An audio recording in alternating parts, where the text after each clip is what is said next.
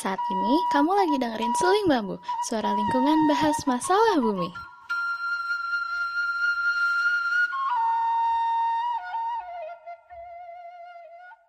Kalau dengar kata Jakarta, apa sih yang ada di otak kamu? Udaranya kotor, macet, ramai banget. Polusi di mana-mana. Setelah mendapat persetujuan dari Menteri Kesehatan, DKI Jakarta akhirnya memperlakukan pembatasan sosial berskala besar atau PSBB.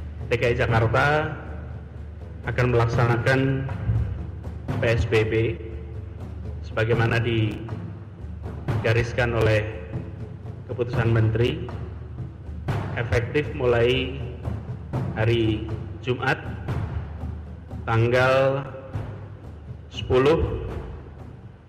April 2020. Juni 2019, kualitas udara di Jakarta menurut Air Quality Index mencapai angka 240 yang berarti masuk ke dalam kategori sangat tidak sehat. Siapa sangka, pada April 2020 angkanya turun menjadi 62 dan masuk ke kategori menengah.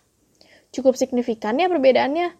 Laporan resmi dari United Nations Environment Program juga mencatat bahwa kualitas udara Jakarta saat ini adalah kualitas udara yang terbaik sejak tahun 1994 loh. Nah, udah tau datanya kan sekarang?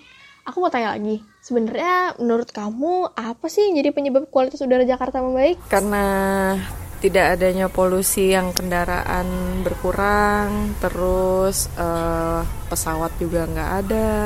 Udara di Jakarta cukup sehat, uh, karena berkurangnya polusi kemudian yang kedua berkurangnya kemacetan oh gitu ya tapi setelah PSBB diberlakukan kamu merasa ada perbedaan nggak kayak tahun 2019 kemarin tuh kan sempet trending ya di Twitter hashtag sektor foto polusi. Perbedaan kondisi udara Jakarta kerasa banget pas sebelum diberlakukan social distancing dan setelah diberlakukan social distancing.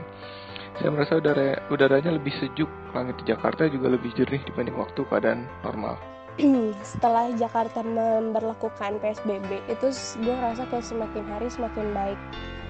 Uh, hampir setiap pagi tuh gue dengar kicauan burung, terus uh, mereka terbang ke sana ke sini itu lebih lebih sering gitu intensitasnya dibandingkan dengan sebelum diberlakukan PSBB ini.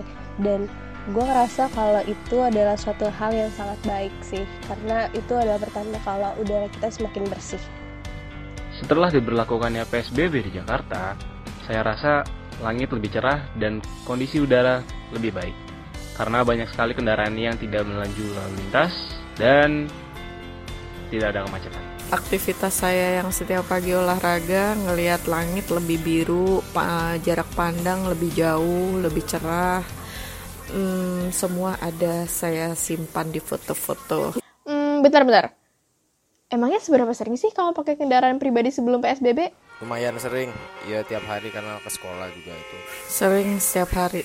Uh, saya cukup sering menggunakan kendaraan pribadi di Jakarta. Berarti kamu setuju ya kalau penggunaan kendaraan bermotor itu adalah salah satu penyebab terbesar dari kotornya udara di Jakarta?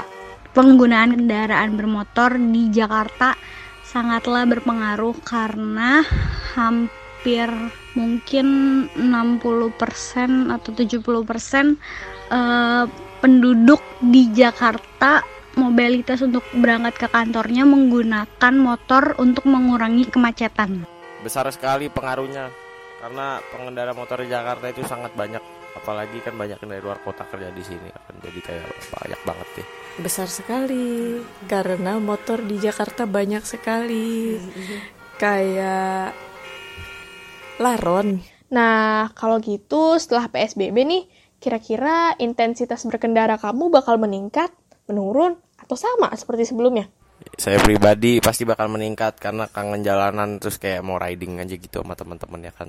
Kalau untuk saya pribadi sendiri mungkin mobilitas saya berkendara akan sama seperti sebelumnya hanya menggunakan uh, ojek online yang sudah ada di Indonesia saat ini. Maunya sih menurun. Asalkan peraturan pemerintah juga jelas uh, banyak yang harus dirubah misalkan kayak pengendara motor mobil harus benar-benar dikurangin dengan adanya fasilitas umum yang lebih baik Tapi sebenarnya ya, dari tadi kan kita udah ngomongin soal kendaraan, kendaraan, kendaraan, kemacetan. Sebenarnya tuh bukan cuma itu penyebab kualitas udara Jakarta tuh membaik.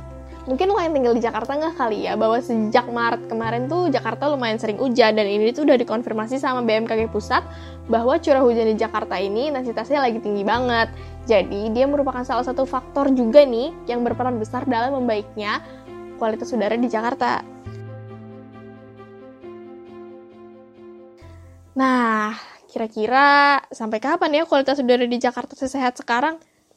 Cuma kita, warga Jakarta, dan pemerintah yang bisa menjawabnya dengan tindakan kita. Ya nggak? Terima kasih karena sudah mendengarkan suling bambu ya. Tunggu pembahasan menarik dari kami di episode selanjutnya.